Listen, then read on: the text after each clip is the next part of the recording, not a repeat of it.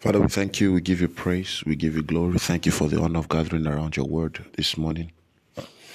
We thank you in the name of Jesus for the assurance that you would speak to us. We ask in Jesus' name that you cause the next few moments to be for life, for light, and for lift.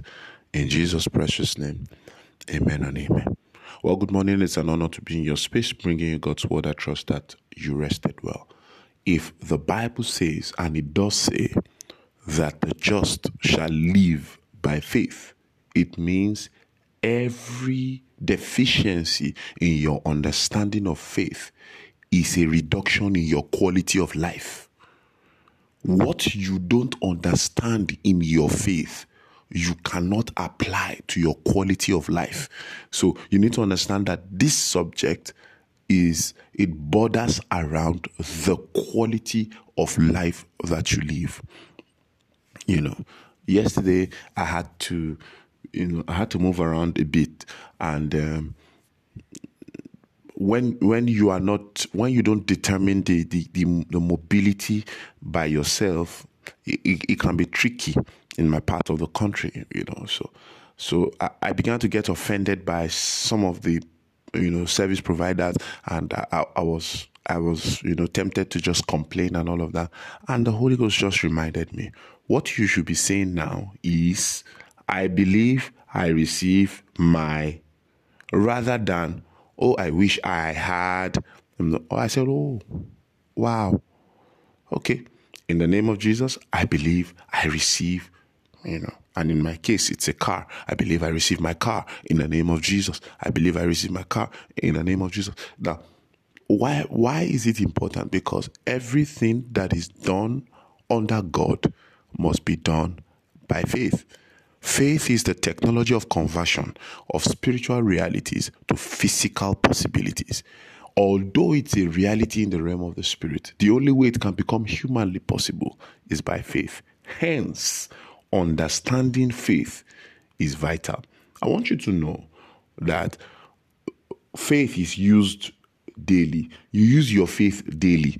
You use your faith daily. For example, you walk up to your light switch and you put it on, and the light comes on. That is faith. Smith Wigglesworth will always say, faith's an act, faith's an act, faith's an act. You know, it's an act. If you believe, you would act. You believe that water quenches thirst. That's why there's a wo- bottle of water in your fridge by your side. There's a water bottle. I, I mean, you believe that water can do it for you. So you, you, you get water, you drink water. If you believe, you will act out what you believe. Faith does not say, uh, uh, I'm very strong while you are lying down sick. Faith just gets up and begins to walk you begin to take baby steps while you are at it. Strength will increase. You know, faith is an faith is an act. Okay, so so Second Corinthians chapter four uh, and verse thirteen, the Bible says, "We having the same spirit." I, I, I like the expression having, and I like the one the same. It means this faith is not of less quality than the ones of the patriarchs of faith. And that should give you some joy. That should that should encourage you. You you you you you want you just wish that Paul was with you the last time you were sick. And your story will be like the man of Acts of the Apostles, chapter 14. There sat at least a certain man impotent at his in, in his feet, who never had walked. The same heard Paul preach, who perceiving that he had faith to be healed, said to him, Rise up and, and walk. And the man jumping and leaping, he began to walk. You wish Paul was in that meeting where Paul is telling you that you have the same faith. You have, you have that same spirit of faith. He says that spirit of faith believes and it speaks. The spirit of faith believes and it speaks. He says, We therefore too, we believe and we speak. We believe and we speak. Don't say what you don't believe. Don't say what you don't believe because you will believe what you say. I, I need to make that clarity as I close this morning. Don't say what you don't believe. Say what you only, only only say what you believe because you will eventually believe what you say.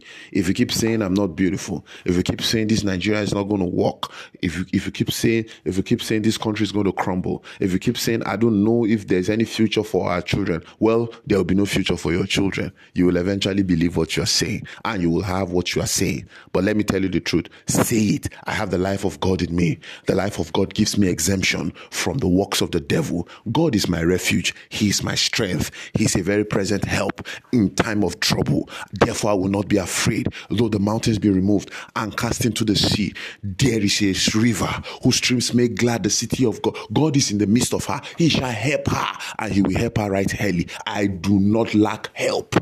I am never stranded. I am always on top of my game. I know what to do. I know how to do what to do. And I have impetus for action. This is how you should be thinking. This is how you should be talking.